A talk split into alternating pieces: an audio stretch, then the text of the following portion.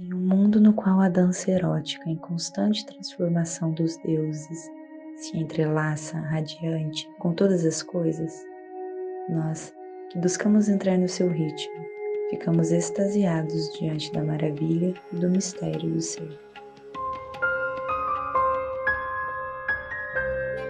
Olá, eu sou Matheus Cabô, bruxa, jornalista e fundador da Casa de Ania. Olá, eu sou Stephanie Gribel, bruxa, taróloga e mestre em ciências sociais. Sejam bem-vindos ao Vozes da Deusa, o podcast onde desvendamos juntos as múltiplas faces e vozes do paganismo brasileiro. Hoje conversamos com Nair, o bardo. Ele que é folclorista, bruxa reclame, iniciado fere, ator e um grande contador de histórias. Então, para começar essa noite mágica, queria dar muito boas-vindas ao Naí, que se junta a Stephanie e eu hoje. Naí eu já conheci e é muito louco porque ao longo do tempo minha memória sempre falha. E eu não sei se minha memória falha por questões científicas ou se é porque as fadas enlouquecem minha mente, porque as minhas memórias vão ficando é, translúcidas e aí eu já não sei muito bem quando que começou, por causa do que, por causa de quem. E quando eu vejo as pessoas estão por aí, assim, ó, ao meu redor, né? Com a Stephanie tem um pouco disso também, mas eu, eu não lembro exatamente um momento muito objetivo em que eu conheci Naê, mas eu sei que um fator muito específico que me, que me trouxe a ele foi nossa devoção em comum com a Ania de Nocânia. Mas, uma vez que eu, que eu conheci, eu vi que ele era todo um universo. Ele era praticamente um caldeirão de querido, hein? Que ele faz muitos, muitas modalidades de arte, né? É ator, professor, contador de histórias, folclorista, pesquisador, de tudo um pouco. Uma bruxa que eu passei a admirar de verdade. Então eu estou muito grato de hoje, no episódio 10, receber uma pessoa que é uma grande amiga. Acho que a ideia hoje é um, é um, um episódio que eu acredito que vai ser muito leve, que vai ser realmente assim, uma exemplificação de uma conversa entre amigos. Então, convido todos que nos ouvem é, a se juntar a essa conversa também, né? Que é um contador de histórias, ele cria muito esse ambiente é, em suas contações. Então, que as pessoas que nos ouvem se sintam dentro dessa roda também. Seja muito bem-vindo, Stephanie. Seja muito bem-vindo, Naí. A gente, obrigado pelo convite, Matheus, Stephanie. É sempre uma honra participar. Fico observando vocês de longinho, falando, ai, gente, que coisa mais gostosa esse projeto, esse trabalho. E tô muito feliz de estar aqui no episódio 10. Eu achei muito simbólico, assim, eu achei muito bonito. E eu espero que as pessoas gostem e compartilhem um pouquinho da minha história, compartilhar um pouquinho de quem eu sou. Então acho que vai ser legal. Naê, bem-vindo. Para mim é muito legal te receber aqui hoje. Eu também fico te acompanhando assim de longe. Já te adianto que eu adoro o seu trabalho assim de folclore. Eu acho que ele é essencial assim. É... Eu não vejo nada igual por aí, então assim, eu acho muito incrível. E aí, já que a gente já está começando aqui o podcast, eu queria saber de você por que você chamou atenção para o número 10. Não sei se eu não peguei o simbolismo do 10, mas eu vi que tem aí alguma coisa importante para você desse número. Ah, é bonito, né? Ah. o pessoal, o pessoal tem uma, uma coisa assim, pelo menos aqui no Brasil, falam muito da camiseta 10. Eu não entendo nada de futebol, mas deve ser importante ah. para eles. Aí eu olhei o 10 falei, ah, bacana, gostei. É um número cheio, né? Eu lembrei logo é, do 10 de ouros, do tarô.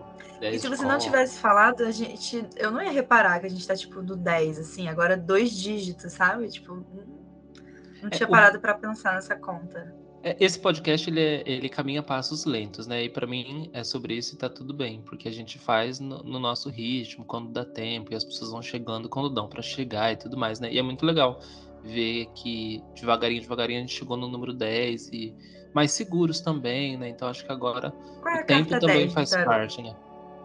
A carta 10 dos arcanos maiores? maiores, é. Estou checando aqui, tá? Vamos observar aí na edição. Eu corto o intervalo. Na, Nada, ó, deixa eles saberem que a gente.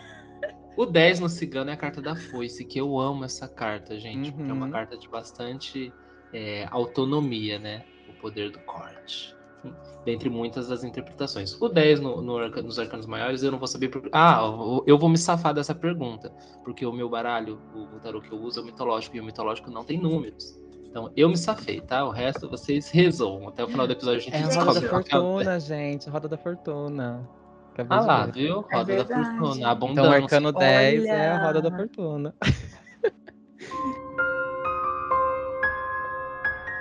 fortuna. Pra gente iniciar a nossa conversa de hoje, que é com o Naê, eu acho que a gente sempre inicia do início. Isso é clichê, mas é tão funcional, né? Então, né, conta pra Stephanie que te conhece hoje pela primeira vez. Pra mim, que de alguma forma vou te conhecer também por de um novo ângulo hoje, pra todo mundo que nos ouve, enfim. Quem você é, de onde você vem, e junto disso, como, em que momento, enfim, que a magia entrou nesse universo. Se é que teve algum momento em que ela entrou, ou se já veio junto, enfim, conte-nos, se apresente. Eu sou do interior, do Rzão Puxado, interior de São Paulo, de uma cidadezinha chamada Sumaré. Ahn, venho de uma família de cultura caipira e eu tenho muito orgulho de dizer isso, assim, porque eu percebo que aqui no interior as pessoas meio que têm problemas com isso, né, de se identificarem como caipiras e eu sinto muito orgulho, assim. Eu acho que as pessoas têm muito medo, né, de, de comparar a cultura caipira com o conservadorismo e coisas assim. E tem mesmo as suas partes ruins, mas também tem muita herança boa. Então eu venho de uma família que foi toda da roça, é, do interior do interior mesmo, de São Paulo, de uma cidadezinha chamada Penápolis, lá pra cima.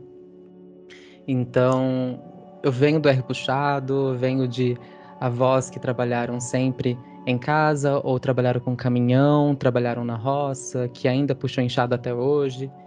Então eu cresci nesse ambiente muito muito rural assim. Por mais que eu não tenha nascido num sítio, numa fazenda, ainda assim a cultura rural e a cultura caipira faz parte do meu berço assim.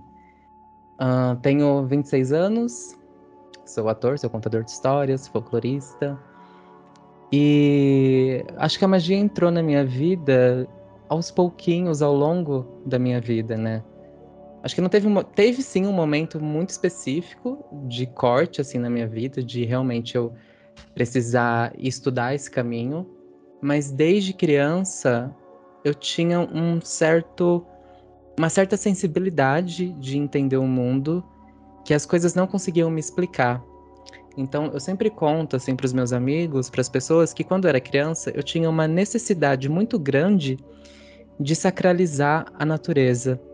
Então, para mim, quando criança, era muito bizarro eu ir na igreja é, cristã e eu vi o sacerdote de lá falando que Deus estava num lugar muito distante, sentado num trono distante, porque eu encontrava Deus no pé de pinha que eu tinha no fundo do meu quintal ali que eu encontrava Deus, sabe? E eu passava horas e horas e horas das minhas tardes conversando com aquele pé de pinha. E era uma relação muito doida, assim, porque eu, eu ele, ele crescia junto comigo, ele nunca crescia mais do que eu, a gente foi crescendo junto, então até os meus 12 anos mais ou, mesmo, mais ou menos, que foi quando eu vivi na minha antiga casa, onde tinha esse pé de pinha, esse pé ele foi me acompanhando e ele dava frutos mesmo sendo pequenininho, sabe? Ele tinha toda essa coisa mágica e eu passava horas e horas conversando com ele. Eu fazia casinha para as formigas, eu fazia é, coisas para as flores, eu precisava fazer oferenda, eu deixava coisas no caminho para os insetos que eu encontrava. Então, quando me falavam que Deus estava distante, bugava minha cabeça infantil, assim, porque eu não entendia como que isso poderia como que isso se dava, sabe? Porque se ele era o criador de todas as coisas, e eu conversava com aquelas plantas, conversava com aquelas árvores, cuidava dos insetos, para mim ele estava ali, sabe? Então não batia. E obviamente, quando eu era criança, eu não tinha essa consciência religiosa para compreender esses processos assim. Então, isso foi um, um longo caminho até chegar à minha adolescência. E aí lá por volta dos meus 15 anos, mais ou menos, que foi lá para 2010, eu eu passei por, por, alguns processos dentro da igreja e aí foi uma grande bola de neve. Essa é a parte mais complicada de explicar da minha história, porque é realmente uma, uma bola de neve do que aconteceu, assim. São muitos contextos, né? Eu tava na, na época da puberdade, eu tava descobrindo sexualidade, eu tava questionando sobre sexualidade eu estava tendo algumas visões e ouvindo coisas que a igreja não me explicava.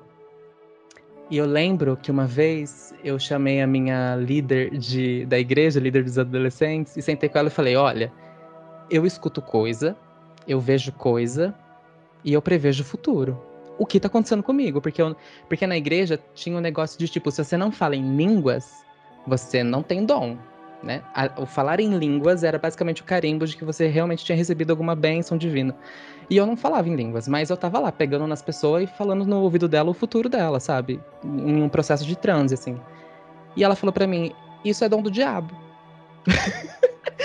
e na época eu fiquei muito bravo, muito bravo. Porque eu falei: Como assim? Eu tô aqui de domingo a domingo eu não posso nem tocar o meu corpo, porque eu sinto nojo do meu próprio corpo. Eu, eu, sinto que eu tô pecando quando eu faço isso. Então eu vivo numa vida quase santa para você virar para mim e falar que meu, os meus dons são do, de, são do demônio, sabe? Nossa, eu fiquei muito nervoso. E aí foi a primeira, assim, a primeira revolta que se instalou em mim. A segunda foi que eu sempre fui muito ligada à arte desde pequeno, e isso sim é algo que é muito inato meu. E, e eu fui estudar nessa época balé, eu fui estudar dança. Então eu viajei para fora, para outra cidade, fui estudar dança fora. Passei uma semana em um intensivo assim, das sete da manhã às oito da noite dançando, sabe? Tomando remédio para aguentar as dores e tudo mais. E aí eu voltei para cá com muitas ideias de querer dar dança na igreja, de querer ensinar as pessoas a dançarem na igreja. E aí eu contei pro pastor e falei, olha, eu quero ensinar, quero fazer um ministério de dança, papapá. E eu era o único menino que dançava. Isso num sábado. No domingo, a pastora pegou o microfone no final do culto e falou: Gente, estou criando um ministério de dança só para meninas e começa semana que vem. Eu tava na porta da igreja, eu olhei pra cara dela e pensei: aqui dentro nunca mais piso. E aí foi todo esse processo de uma vez. Foi essa questão dos dons, essa questão da sexualidade, essa questão da dança e do local que não me compreendia como um todo, e aí eu saí de vez e eu lembro que um dia específico eu abri a porta do quarto da minha avó, ela tava vendo TV, eu falei, vó, tá acontecendo isso e isso, isso comigo. Eu tô vendo coisas, eu tô sentindo coisas, eu intuo as coisas acontecem, o que tá rolando? E a minha avó, ela é espírita, kardecista. Então ela explicou para mim o começo daquelas coisas, assim, o que que era aquilo. E eu fui estudar. Fui pro kardecismo, achei meio estranho, não bateu muito comigo. Eu falei, tá, eu acho que eu preciso de um batuque. Aí eu fui pra Umbanda, me apaixonei pela Umbanda, me apaixonei pelo batuque, pela música, me apaixonei por tudo isso. E aí eu fiquei na Umbanda durante um bom tempo, foi quase um ano e meio. Participei da corrente, tudo isso. E nesse processo de ir, de ir do Kardec para Umbanda, eu comecei a ler sobre fadas e comecei a ler sobre coisas que se relacionavam à natureza. Porque voltando àquela coisa da infância, de querer sacralizar a natureza. Ela, para mim, era divindade. E aí. É... Eu comecei a estudar sobre fadas, comecei a estudar sobre saídas do corpo, né? Via... É... Eu chamo de voo da alma, mas o pessoal chama de viagem astral, é, coisa assim, projeção astral, eu chamo de voo da alma. Então comecei a estudar sobre voo da alma, comecei a praticar muito voo da alma. E eu lembro que a primeira divindade que apareceu para mim foi Anya. Então ela já marcou muito, assim. Eu era adolescentezinho e um dia eu fui meditar, fui fazer um voo da alma e eu caí numa floresta. Na época eu não sabia absolutamente nada sobre Anya, não sabia absolutamente nada sobre ritos do paganismo, sobre é, ritos de passagem ou celebrações da roda, não sabia nada disso. E aí essa mulher se apresentou para mim, ela tinha um olho que mudava de cor um cabelo muito diferente. Ela pegou na minha mão e um laço dourado se enrolou na nossa mão. E eu só fiquei, tá bom. Não sei o que é isso. Anos depois descobri que isso era basicamente um casamento. e anos depois me tornei sacerdote dela. Então é muito louco como a magia ela não tem muito espaço e tempo nas coisas, né? Mas foi basicamente isso, assim, o meu encontro com a magia. Foi uma grande bola de neve que me levou até lá. Amigo, é, que idade você tinha quando você se desvencilhou da igreja? Acho que você 15. falou, você falou o ano, né, por volta de 2010. Já, você já era grande, né? Você Já era grande. muito tempo naquele, naquele espaço, né? É, como que era o, o seu ambiente familiar? Você falou da sua avó que era kardecista, né? Mas a sua família toda nessa igreja, quando você se desvencilhou, como que foi esse movimento também no seu, no seu seio familiar? Então, a, a minha avó, ela é espírita, meu avô é católico, minha mãe é crente, e a família do meu pai toda é evangélica. Então, Uhum. assim, só que é, a minha mãe e meu pai nunca foram evangélicos muito praticantes na minha infância. Hoje minha mãe é, mas na minha infância não. Então, quando eu ficava fora da igreja, alguma coisa do tipo, não havia uma pressão em cima de mim pra ir, sabe? Não tinha aquela coisa de vai pra igreja, que é a coisa que eu mais odeio no universo. Te vejo na igreja domingo, hein? Nossa, ai, quer me matar e me falar uma coisa dessa. Isso vinha mais pela família por parte de pai, assim. Hoje elas estão de boa, elas sabem que sou macumbeiro, elas ficam me falando, ficam me zoando comigo sobre feitiço, eu amo. Mas não tinha muita essa pressão. Então eu vivia indo e saindo, indo e saindo. Eu ia pro centro espírita com a minha avó, ia. Nossa, era uma loucura, assim. Só que quando eu fui chegando mais adolescente, que eu fui ficando mais adolescente, eu dei uma firmada na igreja, né? Eu, eu realmente ia, participava. E aí foi lá dos meus 13 aos meus 15 anos. É porque querendo não, é um espaço que a gente é um espaço que a gente trabalha, né, nossa sensibilidade, que a gente entra com em contato com o sentido de fé, então para pessoas que que, enfim, nós que somos bruxas, que, que tem esse contato com com o sensível, é também um canal, né, que para muitos é a única é a única opção, enfim, que Pois traz é. de alguma forma um certo te nutre, te nutre de alguma maneira, né, dessa sensibilidade, enfim. E muitas vezes é um espaço de, de, de, de colo até que deixa de ser, né? Hoje eu percebo que eu acho que a igreja foi muito mais um espaço de expressão. Era onde eu podia dançar. E era onde as pessoas me viam dançando. Então hoje eu entendo que era muito mais uma questão artística e criativa minha do que uma devoção de fato, sabe? E que no interior, às vezes, é o único espaço né, que, a, que a gente tem para convívio social, para interagir, para conhecer gente, enfim, na- nas pequenas cidades, cumpre um papel ainda muito né, nesse, nesse lugar mesmo. Sim, com certeza. É, eu ia perguntar isso, porque assim, é, no interior a gente não tem muita opção, né? Eu vim também de uma cidade bem pequenininha e ainda tem um preconceito, assim, por exemplo, é, não sei como é pra você aí, mas não era tão acessível chegar no centro de Umbanda, sabe? Não era tão acessível encontrar certos lugares, porque ainda tem muito preconceito, né? E aí tem isso, assim, você descobrindo várias coisas sobre você, ainda bem que você não precisou lidar com essa pressão em casa, né? Mas é, tem o fora, né? Tem na rua e tudo mais. Mas você encontrou muitos amigos aí onde você morava? Nesse trajeto, assim? Pessoas que também estavam nessa mesma vibe que você? Ou você trilhou sozinho por um tempo? Dentro da espiritualidade foi muito sozinho. Foi muito sozinho, assim.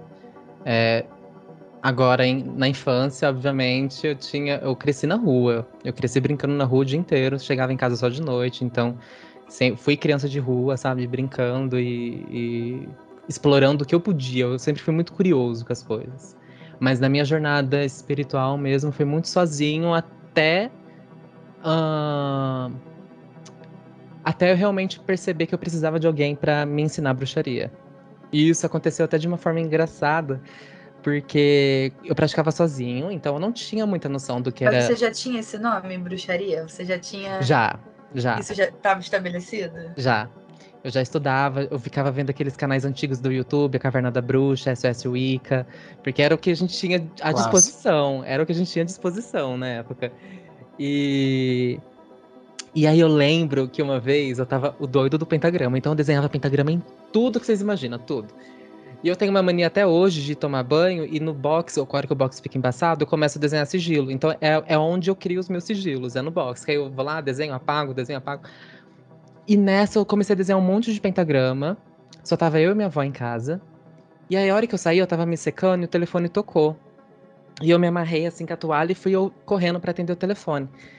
Aí não era ninguém no telefone e eu voltei pro banheiro. A hora que eu voltei pro banheiro, o espelho tava embaçado, tinha um coração desenhado e no meio tava escrito Just Killing Lays, que traduzindo seria apenas matando leigos. E aí eu olhei pra aquilo e falei, que merda é essa? E na mesma hora eu comecei a ouvir risadas pela casa. Hoje eu entendo que são as fadas, né? Que me botando um medinho aqui, ó. Mas na época eu- fiquei aterrorizada. Aí eu mandei mensagem pra essas bruxas do, do YouTube. Obviamente eu não tive resposta, porque né, a demanda delas deveria ser muito grande, mas eu comecei a entrar em uma loucura. Eu falava, gente, eu preciso de alguém pra me ensinar que eu tô fazendo merda. E aí eu, eu ia no, no Facebook e pesquisava nomes muito clássicos de bruxa, tipo Luna, blá blá blá. e aí eu adicionei uma mulher e falei, expliquei a situação para ela e ela falou: "Não, olha o meu sacerdote aqui, conversa com ele". E aí eu conversei com esse cara, o Franklin, ele é lá do Nordeste, e ele foi a pessoa que me ajudou no começo, assim, nos primeiros anos de, de bruxaria mesmo, sabe? E, e aí depois disso eu fui indo para outras coisas, mas essa foi a história, foi as fadas me botando terror. E você e esses seus dons, assim, que você comentou que você ouvia e você vê coisas e prevê coisas, e assim, eu morro de medo, é engraçado. Eu, assim, eu, eu vivo uma relação de. É, às vezes eu começo a explorar lugares em que eu, eu fico assim, muito mais aberta, e aí sim que eu vejo, que eu sinto que é uma coisa muito mais forte, aí eu dou um passo para trás, que eu fico, putz, tô com medo. Ou então com aquele pensamento de, será que eu tô louca? será que eu ouvi isso, sabe? Assim, e, mas uhum. e como que foi para você, assim, desde novo, lidar com isso? E até hoje, assim, porque essa questão do, dos dons, eu vejo que você fala com muita facilidade. E eu vejo que tem gente que fica ainda com receio de falar. Receio de falar que vê, receio de falar que ouve. Mas você trouxe isso, assim, com tanta espontaneidade, de um jeito tão bom, que eu acho que eu queria aprender, sabe? Assim, como que lida, como que faz, como que aceita que a gente pode ter essas capacidade, não sei o nome melhor, habilidade, não sei como uhum. chamar da melhor forma. É, a primeira vez que eu previ, eu tinha por volta dos meus sete anos. Eu tava brincando de carrinho na cozinha da minha avó. Ela tava passando café. Eu, eu tenho a cena muito clara na minha cabeça, uma memória fotográfica muito clara. Então eu sinto o cheiro do café e meu pai estava na minha frente, do lado de fora da porta, sentado numa muretinha, colocando roupa para jogar futebol. E ele tava colocando a meia. E aí eu parei de brincar, falei, pai, não vai jogar futebol porque você vai machucar esse joelho aqui, o joelho esquerdo dele. Você vai machucar muito feio esse joelho, não vai, não vai jogar futebol. Aí ele deu risada, assim, a minha avó também deu risada. Ele falou, não, vai ficar tudo bem, não tem problema não. Aí, beleza, continuei brincando. Depois de um tempinho, a ambulância tocou na, na, na porta de casa e meu pai desceu com o joelho todo enfaixado, esbagaçado. E, e aí ele olhou pra minha cara assim, não falou nada, mas isso me marcou muito. Uh, já na adolescência, eu acho que adolescência é, uma, é um momento, né? Porque os dons eles ficam muito à flor da pele por conta da própria puberdade, né? Eu vejo que existe um processo de abertura desse canal muito forte na, na adolescência. Então, as coisas, depois que eu passei por esse processo, as coisas foram se atenuando. E hoje, na minha prática de bruxaria, eu, eu vejo que é possível ligar e desligar quando você quer. Claro que às vezes as coisas acontecem sem muita. sem muito controle. Mas com treino, eu acredito que é possível você ligar e desligar nos momentos necessários. Então, não é todo momento que eu vejo, é muito raro eu ver, inclusive. Hoje, é... eu trabalho muito mais com psicometria, que é através do toque, né? Então, através do toque eu tenho visão. Mas ver mesmo é muito raro, é muito. Na quaresma eu vejo muito. A quaresma é um momento que eu realmente fico muito sensível. E estamos na quaresma agora, né? E então é um momento que eu realmente vejo muito povo feérico, por exemplo. Mas fora da quaresma é quando as coisas se aquietam, assim, e aí é só quando eu realmente preciso. Então, por exemplo, ai, ah, minha casa tá assim, assim, assado, vem dar uma olhada para mim? Aí eu vou lá, e aí eu faço todo um processo mágico para eu realmente enxergar o que tá rolando naquela casa, além dos meus olhos físicos, assim. Então hoje eu consigo desligar e ligar na hora certa, eu acredito. Nai, você falou, enquanto você comentava agora, você usou o termo na minha bruxaria. E eu quero chegar nesse lugar de, de como é a sua bruxaria hoje, né? Mas antes disso, a gente tem que passar pelo, pelo portal que você comentou agora há pouco. E obviamente eu queria muito falar da ela mesma, a rainha a Brilhante, que você comentou sobre esse voo da alma, no qual você a encontra. E é interessante porque você já havia me contado sobre esse sonho, né? Acho que meses atrás, e você relatou o fio dourado. E aí, por conta da casa de Anya, é, eu sempre recebo, às vezes semanalmente, quinzenalmente, às vezes mensalmente, enfim, mas muitos relatos de sonhos. Todo mundo que, que vai, às vezes, perguntar ou comentar qualquer coisa, todos, 100% relataram sonhos.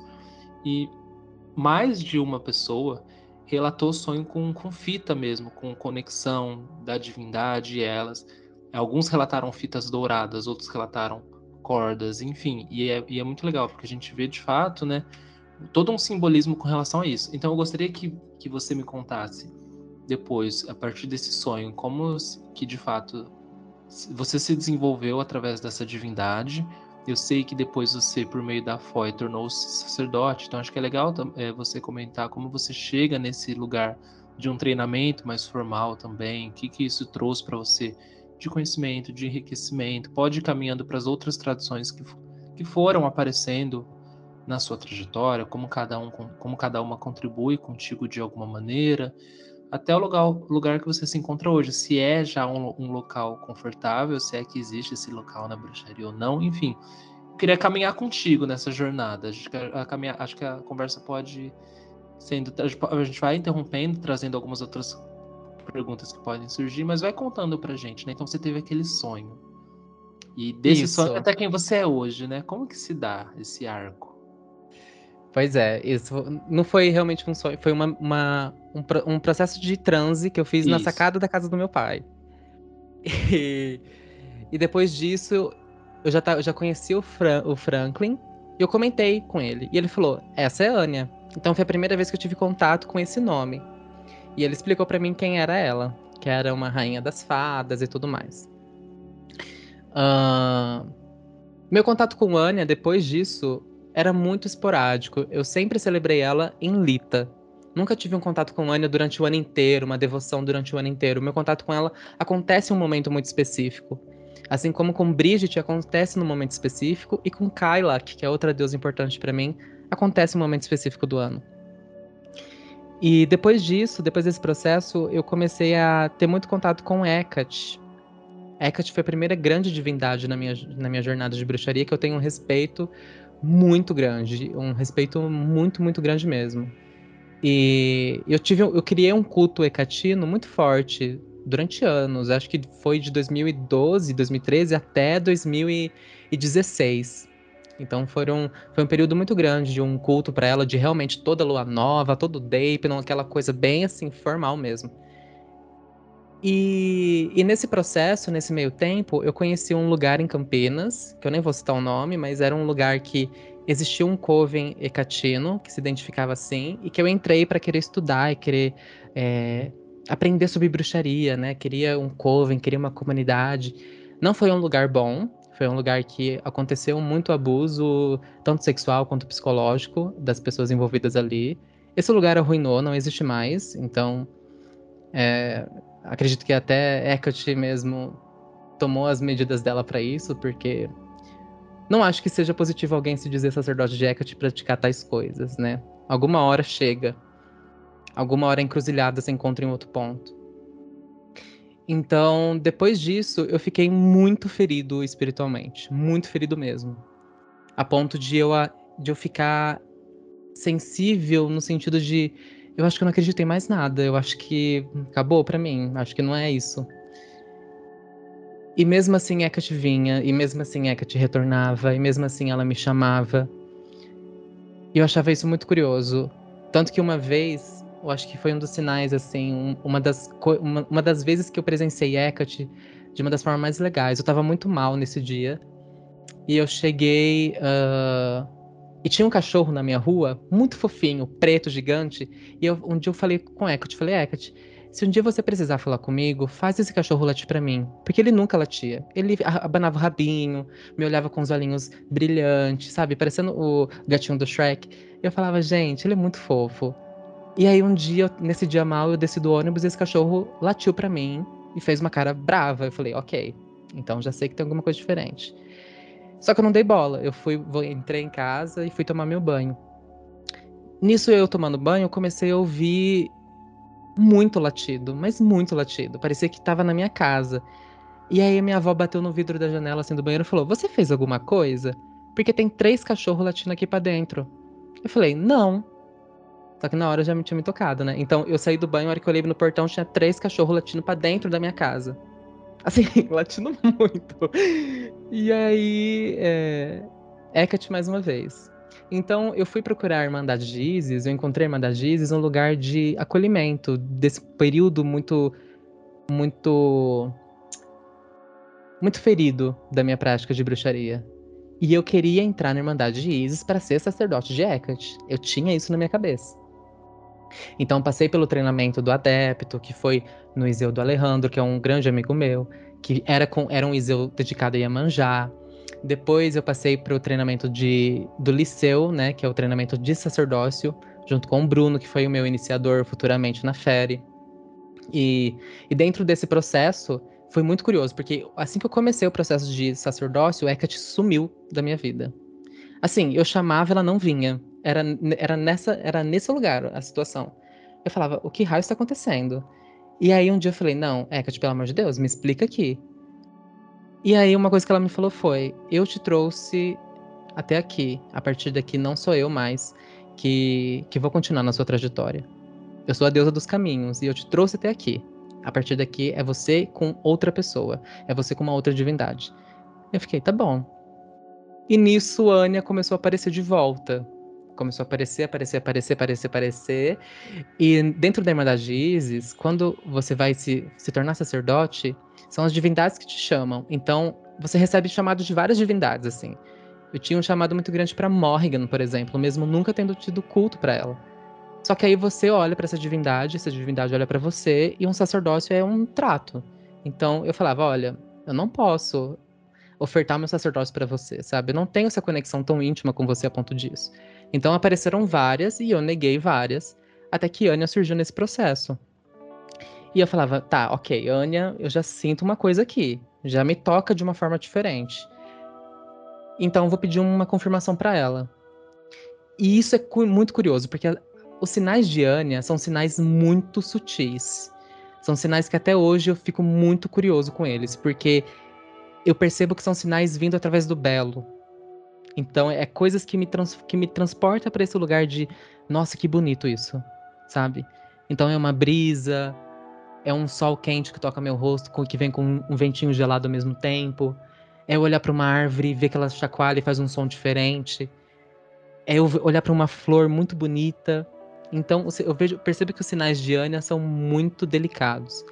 E aí um dia, um dia depois de eu pedir essa confirmação para ela, eu tava tomando café e entrou uma borboleta linda, laranja e amarela dentro da cozinha e ela ficou me rodeando, rodeando, rodeando, rodeando e foi embora. Eu falei, ok, eu entendo isso como um sinal. Porque isso nunca mais aconteceu na minha vida.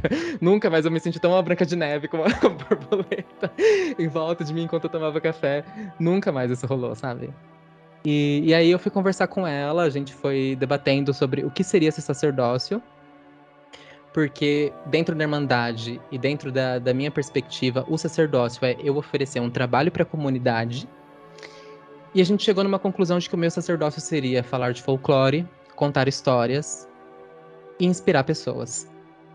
Então, por isso que eu falo que eu nem tenho uma, um culto muito devocional com, com Anya, porque o meu sacerdócio eu faço. Eu faço com muito amor, porque é algo muito inerente a mim. É algo muito da minha essência, falar de folclore, falar de contar histórias e inspirar as pessoas, ajudar as pessoas a encontrarem algum caminho, alguma coisa assim. Eu amo fazer isso.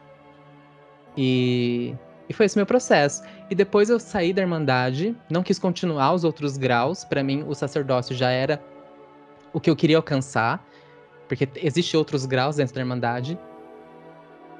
E até porque a Irmandade não começou mais a fazer tanto sentido para mim. Então, tanto que eu nem abri treinamento no Iseu de, de Anya, nem fiz nada do tipo. E eu, eu tive uma relação com a bruxaria de começar a querer colocar a minha política na bruxaria. Porque desde adolescente eu me identifico como uma pessoa anarquista. E eu ficava, tá, mas como que eu coloco isso na bruxaria? A bruxaria para mim é esse lugar, sabe? A bruxaria para mim é extremamente política. Como que eu faço isso rolar? E nisso eu vi em 2017 um post do Lilo. Um beijo, Lilo, amo você. No Facebook.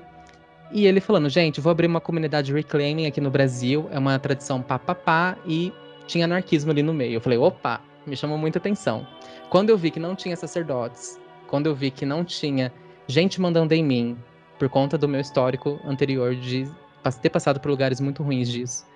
Quando eu vi que eu era a minha própria autoridade espiritual, eu falei, ok, acho que me encontrei. Senti uma coisa muito boa, senti um fogo dentro de mim que eu não tinha sentido há muito tempo atrás.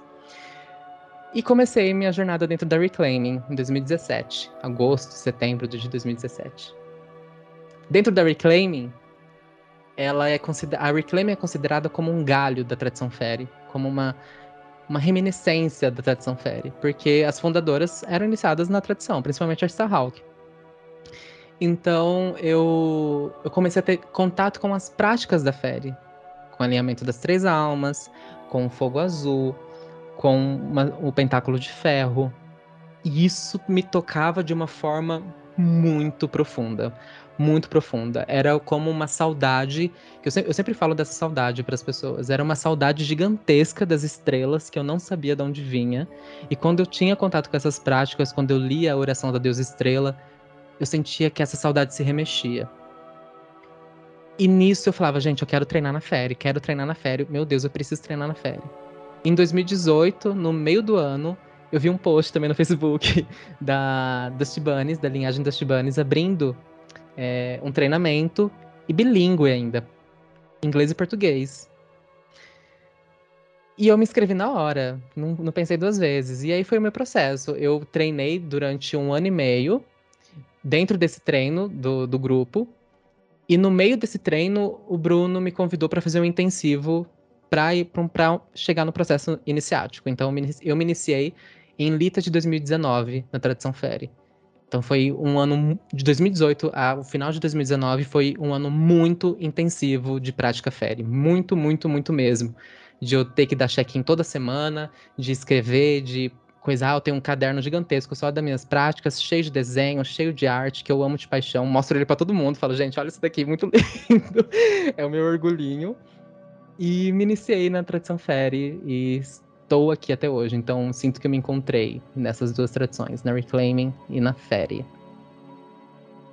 Eu acho que agora a, a, gente assistiu um filme assim, te ouvindo falar, né? E é muito legal saber os passos que, que, que outra pessoa deu para chegar onde ela está, porque você se vê em muitos deles, você se, se, sente curiosidade por muitos outros, enfim. Então, muito obrigado, né, também pela generosidade de compartilhar a sua história.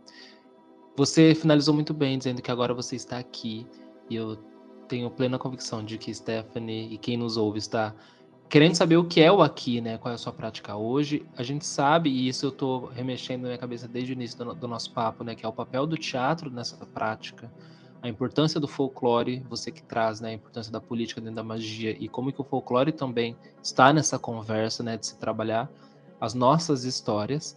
Mas eu acho que a gente pode, antes de partir para esse momento, ouvir a citação que você nos trouxe. E aí você pode ficar confortável para citar a sua citação, contar o que você gostaria de contar, e na sequência nos diga por que, que é essa citação que precisa ser dita hoje.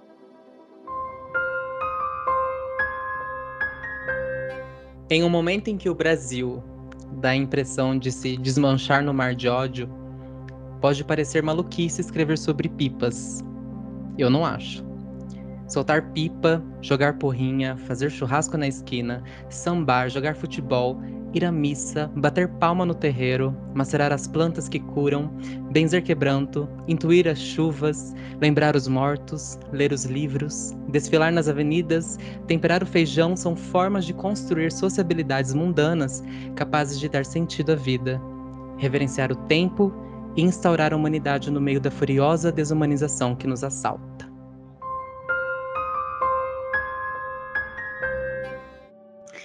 Esse é um trecho do livro O Corpo Encantado das Ruas, do Luiz Antônio Simas. Ele é um professor, um historiador carioca. E nesse livro ele pesquisa corpos da rua, figuras na rua do Brasil. Crianças, pombagiras, malandros, vendedores de rua, é, escolas de samba. E ele tem um olhar, um olhar muito sensível sobre essas figuras e como elas são as que verdadeiramente construíram o Brasil.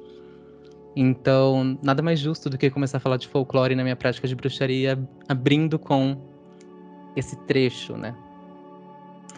Quando eu me iniciei na Fere, eu sentia que a Fere me trazia cada vez mais forte para aquilo que realmente faz parte da minha essência. A gente tem um ditado para isso que é o trabalho do seu Deus. E esse trabalho do meu Deus me puxava muito quando eu falo meu Deus, é como se fosse uma divindade pessoal, como se fosse a parte mais profunda que a Starhawk chama de self profundo, aquilo que é mais espiritual em mim.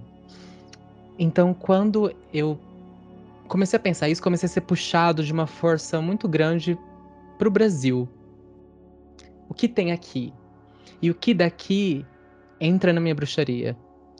Porque se, se a gente entender o folclore como todos os atos de, de. todos os modos de pensar, agir e sentir de um povo que é transmitido pela tradição, isso obviamente toca o campo da, da, espiritualidade, o campo das crendices, o campo das superstições, o campo da feitiçaria. E isso me, me dava muita curiosidade, do tipo, ok, o que daqui eu posso estudar e posso colocar na minha prática? Eu comecei a estudar folclore realmente em 2000, sério, assim, em 2018, se eu não me engano, que foi quando eu fiz um curso de contação de história e cultura popular dentro da Unicamp, era um curso livre. E, e foi através da Laura, Laura Tomé. Um grande beijo, Laura. Não sei se você vai ouvir isso, mas amo você também, você é importante para o meu caminho. E a Laura, ela me apresentou um mundo, assim, do, do Brasil, que até então eu só sentia muita curiosidade, amava, mas eu nunca tinha tido contato e olhar as manifestações, olhar o jeito que o brasileiro cura, o jeito que o brasileiro quebra a maldição, o jeito que o brasileiro usa as ervas, o jeito que o brasileiro tem contato com os espíritos, os amuletos, os talismãs, os patuás, as mandingas, as macumbas, a encruzilhada, isso tudo começou a remexer assim comigo. Eu falava, não, não tem como eu praticar bruxaria sem antes pisar na minha terra. Não tem como. Eu acho que eu preciso arrancar o meu chinelo, pisar o meu pé nesse solo aqui e olhar para baixo pelo menos uma vez. Então foi isso. Foi um processo onde foi muito natural, foi muito natural assim, onde os espíritos daqui começaram a me chamar muita atenção. Então comecei a invocar Boto, Boitatá, Saci nos meus rituais e e eles respondiam, esse, esse é o grande barato, eles respondem, e eu sinto que esses espíritos, eles também querem alguma coisa nossa, eu sinto que eles também chamam alguma coisa pra gente. Não acho que a bruxa, ela só chama e invoca os espíritos, eu acho que os espíritos também invocam as bruxas, porque existe uma relação de comunidade entre as bruxas e os espíritos. Não é sobre invocar e colocar poder sobre aquele espírito, sabe? Tanto que eu sempre falo para as pessoas, o que que o que, que você tem para oferecer para os espíritos? Porque eles têm muito para te oferecer. Você invoca eles porque você quer alguma coisa, mas o que você tem de verdadeiramente para oferecer? E isso vai além de vela e incenso, sabe? O que, que, que os espíritos querem de você? E, e, nesse processo foi um processo muito natural, assim, para mim. Então, hoje na minha prática de bruxaria, é uma prática que eu considero folk magic, né, que as pessoas chamam de feitiçaria folclórica. É uma prática onde a minha base é toda a fairy, a reclaiming, só que isso se transforma, isso se adentra nas encruzilhadas do que eu estudo aqui no Brasil, e isso vai desde feitiçaria no período colonial até uh, as influências que a gente recebe de religiões de matriz africana, né? Porque eu não posso negar, por exemplo, o azeite de dendê, eu não posso negar essas coisas que são tão presentes na nossa cultura, querendo ou não, sabe? A farofa, a encruzilhada. Isso eu não consigo negar na minha prática de bruxaria. Então, é isso, esse grande balaio de coisas que eu vim percebendo e vim tomando para minha prática de bruxaria. E eu faço uma ressalva, porque às vezes quando eu falo de feitiçaria folclórica no Brasil, as pessoas confundem. Elas, elas acham que eu invoco deuses indígenas e elas acham que eu trabalho com orixá, coisa assim. Não faço isso. Eu, inclusive, tenho uma, um posicionamento muito, muito, muito pontual em relação a isso. Assim, eu acredito que espíritos que têm cultos vivos hoje no Brasil, eu não preciso chamar para minha prática de bruxaria. Eu não acredito que a bruxaria seja um cartãozinho VIP para você entrar em qualquer coisa, em qualquer lugar e ir pegando as coisas e, e botando na sua prática sem perceber o que você está fazendo. Então, é uma pesquisa com muito cuidado em não atravessar os limites de uma colonização indígena ou de algum processo de apagamento dessas religiões afro. Assim. Então, eu vou por um caminho muito mais popular mesmo, daquilo que eu ouço, daquilo que o catolicismo popular oferece, daquilo que o povo conta. Então eu vou por esse lugar. Eu amei, assim, te ouvir falar. eu fiquei pensando em quantas dessas coisas que você fala que eu, que eu ia me identificando, assim. E é, é muito legal isso, né? Assim, quanto o quanto cada convidado que vem aqui a gente vai se identificando, encontrando lugares onde as histórias elas vão né, se, se encontrando de fato. Mas é, mas você quer perguntar alguma coisa mais específica? Porque eu tô, eu tô aqui, ó, encantada então, eu... com o Naê contando sobre a história dele e a vida dele, sabe? Eu tô aqui sendo levada. É um contador de histórias, né? E é muito legal porque eu, eu acho que diz muito sobre a prática. É que a nossa prática, na verdade, somos nós, né? Uma extensão de quem nós somos, né? E aí, a todo momento, o Naê sempre busca uma memória infantil, cita a avó, cita uma situação do cotidiano na fala dele, para contar, para dizer qualquer coisa, esses são os referenciais, né? Então, quando chega na magia dele, também são esses os seus referenciais. E é muito claro, assim, quando você o ouve, né? Quando a gente te ouve, vê como é vivo em você, assim. É legal, é, é realmente admirável e é muito sincero a sua fala, é muito bonito de ouvir também, né? O que eu me questionei e que eu queria te ouvir falar é a que serve, a quem serve, ao que serve a sua bruxaria, né? E aí servir no sentido de serviço mesmo, né? Então quando você faz um feitiço, ou quando você faz um rito, ou simplesmente quando você é, né, a sua bruxa é, a quem ela está servindo, ao que que ela está servindo, né? Qual é o papel da sua bruxaria no mundo? Eu entendo a bruxa como um papel social importante. Existe até um ditado que agora eu não vou saber de onde vem, o que é uma pena, porque eu gosto de falar de onde vêm as coisas. Mas é um ditado que eu, que eu ouvi de um amigo meu que também pratica folk magic, que ele fala que Deus deu três presentes para a humanidade: um padre, um médico e uma bruxa. E eu acredito que a bruxa ela tem um papel muito diferente dentro de uma questão social muito diferente do que uma benzedeira faz, muito diferente do que uma curandeira faz, muito diferente do que as outras coisas fazem, do que as outras pessoas, essas outras figuras fazem, porque a bruxa ela tá num caminho é, muito conectado ao outro mundo. E quando eu falo outro mundo, não é necessariamente o mundo dos espíritos físicos, dos espíritos humanos. É o outro mundo dos espíritos do submundo, das fadas, dos seres da, que percorrem a natureza dos espíritos do vento, das nuvens, de um outro lado que as outras pessoas, essas outras figuras, talvez não alcance, ou talvez, ou talvez alcance de uma outra forma. E tudo bem, todo mundo dentro do, do seu papel, todo mundo dentro da sua função social. Então eu vejo a bruxa como esse. Eu vejo a bruxaria de uma forma geral como muita arte dos despossuídos. Eu gosto de identificá-la assim. Como a arte do, dos desesperados uma ferramenta dos pobres. Eu gosto de ressaltar esse lugar da bruxaria, de como a bruxaria é uma ferramenta de uma camada social muito específica que está geralmente, geralmente às margens da sociedade, que hoje toca muito as mulheres, as pessoas trans, as pessoas LGBTQIA+, que são pessoas que estão ali naquela margem, sabe? As pessoas pobres. Porque é realmente uma forma e uma ferramenta de luta contra todo esse sistema que a gente vive, contra toda essa opressão que a gente, que a gente vive. Então, quando as pessoas perguntam para mim é, o que, que, a minha bruxaria tem para mim, o que, que ela faz para mim, eu sempre respondo que é para me tornar cada vez mais humano. Eu não tenho intenção nenhuma de evoluir, de me tornar um espírito super evoluído na minha vida. Eu tenho intenção de ser cada vez mais humano. E ser humano é eu reconhecer que às vezes eu preciso amaldiçoar, que às vezes eu preciso benzer alguém, que às vezes eu preciso cortar, que às vezes eu preciso atar, que às vezes eu preciso é, lançar uma maldição ou curar. É sacralizar tudo o que eu sinto. Seja o ódio, seja o amor, seja a tranquilidade, a paz, seja a raiva, seja o orgulho, seja a ganância. É entender que todos esses pontos são importantes, que eu não preciso oprimir nenhum deles dentro de mim. Mas também não posso deixar com que essas partes que eu chamo de demônios, né, que são os nossos, as nossas sombras, que alguns chamam de sombras, mas eu enxergo como demônios, é também deixar essas partes não possuir a bruxa. E aí é um trabalho muito diário mesmo. É um trabalho muito de autopossessão. Na férias a gente usa muito esse termo, de, auto, de se autopossuir. e se autopossuir é estar íntegro com as suas almas.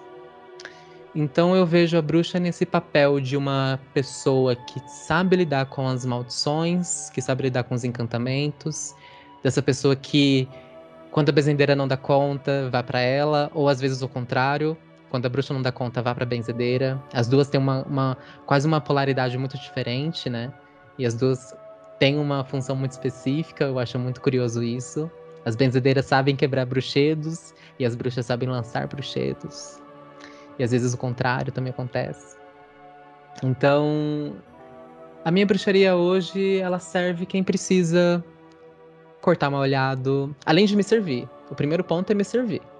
Como essa ferramenta que eu expliquei, como esse lugar de autopossessão, mas para, para a comunidade é um ofício mesmo. Então, amuletos, feitiços, cortes de mal olhado, é, benzimentos, porque eu, eu falo benzimentos para as pessoas entenderem, mas eu não identifico como benzimento em si. Justamente por eu ver essa diferença social entre a bruxa e a benzedeira. Então, eu falo benzimento só pra galera entender realmente o que eu faço com bruxaria, mas é muito nesse lugar da. quase do curandeiro, muito nesse lugar do, do adivinho, da leitura de tarô, da leitura de carta, da interpretação de sonhos. Isso tudo me encanta. Eu acho que as feiticeiras, principalmente a, a galera que estava aqui no período colonial, se a gente lê os registros, a gente percebe que tinha até feira onde as pessoas vendiam magia, principalmente na Bahia. A gente percebe que tinha comércio de magia. Então as pessoas iam procurar patuás, iam procurar bolsas de mandinga, iam procurar cartas de tocar, que era para inclinar o, o amor de alguém sobre você. Então eu vejo a bruxa, eu vejo eu como bruxa nesse lugar também, de ofício, de trabalho. Ô Naê, e o teatro nisso tudo? Um, o teatro, ele, ele é muito doido. O teatro, ele é a minha paixão, assim. Eu acho que eu fui arrebatado por Dionísio e, e vivo mais nos montes dele do que em qualquer outra coisa.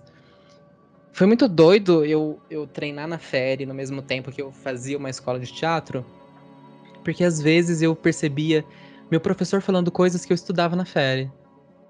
Às vezes eu percebia que um exercício que eu praticava na férie fazia muito mais sentido quando eu aplicava ele dentro de uma sala de teatro, dentro de uma aula de teatro. Mas eu acho que a principal função que o teatro me trouxe e que eu linko com, muito com a bruxaria é a consciência do corpo. É a consciência desse corpo atuante no mundo, desse corpo que tem uma função, que tem um papel que às vezes colocaram sobre mim, desse corpo que que sofre, que ama, que se apaixona. E enfim, eu, eu vejo muito o teatro me dando um repertório corporal que eu acho que a bruxaria ela também oferece. Então eu juntei as duas coisas. E, e, foi, e foi um processo eu vejo o teatro como um processo muito ritualístico. Eu vejo que as peças escolhem os atores, eu vejo que os personagens escolhem os atores, eu vejo que o teatro é extremamente profético. Uh, durante esses anos sendo ator, assim, eu percebia que as peças que a gente falava, as peças que a gente encenava, eram peças que, para aquele presente, para aquele momento, as pessoas precisavam ouvir, as pessoas precisavam passar pela experiência. Então eu sempre brinco falando que o teatro ele é o oráculo do presente, enquanto o oráculo de Apolo é o oráculo do futuro. Esse oráculo de Dionísio seria a voz do presente, aquilo que é urgente, aquilo que é de agora, que está acontecendo embaixo do nosso nariz, a gente não percebe. E o teatro tem muito essa força. Então, eu não conseguia desassociar. A minha prática de bruxaria se tornou muito mais corpórea depois do teatro. Muito mais estática. Eu sempre buscava o mesmo êxtase que eu sentia quando eu entrava em cena. Porque para mim, quando eu entro em cena, às vezes eu só tenho flash de memória, eu só vou lembrar, só vou acordar mesmo quando acaba. É como se fosse um, um trabalho de transe. E isso ficou muito forte quando eu fiz as bacantes, em 2019. Foi meio de 2019. Quando eu fiz as bacantes, para mim isso ficou ainda muito mais claro, que foi quando Nae surgiu, esse nome Nae, então foi um processo que me marcou demais, porque eu tava questionando gênero, eu tava questionando é, nome, eu tava questionando toda essa, todas essas coisas assim para mim. As bacantes parece que me rasgaram. E é interessante porque no mito delas, elas rasgam a própria pele quando elas estão em êxtase. Elas vão se rasgando em, em numa, num frenesi para Dionísio e elas vão cortando a própria pele. E parece que eu fiz esse mesmo processo, porque foram quatro ou cinco apresentações, duas por dia. E era assim, no sol do meio-dia, e depois das três da tarde, em pleno céu aberto, com concreto no chão, muita dança, tambor, vinho, e a gente correndo, pulando, e os pés ficando tudo estrupiado. Tanto que eu lembro que quando acabou a peça, a primeira coisa que eu fiz foi deitar e chorar horrores, porque eu tava sentindo muita dor no corpo, que eu não sentia durante as apresentações, porque eu tava nesse estado de transe. Mas as bacantes foi um ponto muito crucial para mim e entender o ritual, entender o teatro como ritual, entender a bruxaria também nesse lugar do corpo, nesse lugar da liberdade, do êxtase, para mim só casou uma coisa com a outra e se entrelaçou assim. É muito sutil as coisas que eu fui percebendo, as, as semelhanças do teatro com a bruxaria. É difícil para mim explicar porque é muito corpóreo, é muita experiência do corpo. Então fica difícil para mim colocar em palavras como isso foi se conectando assim. Mas foi basicamente isso. É legal você até chamar o teatro de ritual, porque de fato, né, é, é um grande, é um grande rito, né? Com assim certeza. como um ritual é uma grande, é um grande palco de teatro e dentro de um ritual vestimos muitas máscaras, né? Somos múltiplos, então é muito, é muito natural assim. E eu gostaria, eu tô assim, primeiro que eu tô muito surpreso em como está leve essa conversa e mais do que nunca como é bonito te ouvir, né? E é, e é interessante porque é um, adjetivo do belo, né? Que você trouxe logo, logo um pouco mais cedo, né? E como é bonito te ouvir, né? Esse som que a gente ouve é muito, é muito belo e assim, tô extasiado também. E como foi leve, como foi rápido. Eu tenho aqui duas perguntas para uma um, encaminhar uma finalização, mas antes eu gostaria se Stephanie queria trazer algum ponto, alguma pergunta, ou está que ela vai anotando tudo. Stephanie, que é antropóloga, então ela tá tomando nota. Não são necessariamente perguntas, né? São observações dela para a vida. É, eu vou, eu vou dividindo assim as anotações com coisas que eu preciso pensar na minha vida, né? Coisas que eu preciso incorporar na pesquisa, coisas importantes do podcast, aí depois quando eu vou voltar tudo uma bagunça. Mas pode seguir, assim. É uma pena que as pessoas que estão ouvindo, elas não estejam vendo, assim, porque quando o Matheus falou a questão do, do do teatro, né? Assim, eu não sei se o Naê tem essa, essa consciência, mas vê-lo falar, assim, já é, é um espetáculo, gente. Ele, ele sorri, ele transmite isso. Então, é quase como se você estivesse aqui nessa chamada, estivesse num outro mundo, sabe? Como se ele realmente transportasse para esse lugar, assim. É, é o que o falou, né? O contador de histórias. Quando você vê, você passou aqui, ó. Ah, que lindo horas vocês. só ouvindo ele falar. Obrigado. E é super sincero. É, porque assim, uma hora depois parece que começou 10 minutos atrás, assim, e a gente vai visualizando junto, enfim, muito gostoso. É um, acho que é de se orgulhar mesmo para você ficar feliz. Mas a gente pode ir para um lado agora bem jabazão. É, eu vou fazer, a gente vai fazer o nosso agradecimento final logo mais, né? Mas eu queria que você contasse para as pessoas onde elas encontram tudo isso que você nos contou, né? Onde que está Naí? Fique livre para falar o que você quiser. Agora é o seu momento. Sei que tem um workshop aí de tem a ver com folclore, que eu já dei uma olhada, já fiquei encantada do tema. Aham. Uhum. É, eu vou dar um workshop no dia 10 de abril, primeiro dia da Semana Santa. E tem um motivo de ser na Semana Santa que eu não vou contar, tem que fazer. Eu já ia perguntar. não, tem que fazer. Eu me Está curioso. É... é um workshop baseado na minha pesquisa de folclore brasileiro, então eu vou falar sobre familiares da bruxa e como esses familiares se aplicam aqui no Brasil. o primeiro registro que se tem de um familiar, a primeira menção de um familiar daqui no Brasil, uh, os ritos que se fazem dentro do folclore brasileiro para se, para se garantir um familiar. Então eu vou passar por isso. Eu vou trazer muito da questão da bruxaria tradicional, que é a, a bruxaria que eu pratico, e vou depois puxar o fio para o Brasil para pensar sobre esses processos que aconteceram aqui no Brasil. Uh, você me encontra nas redes sociais como Naeda La Parma, o dela com dois L's. Eu tenho um podcast também chamado Nail Bardo, onde eu conto histórias. Nossa, com Tenho... certeza. Esqueci de falar, mas ouçam. Reforço o convite.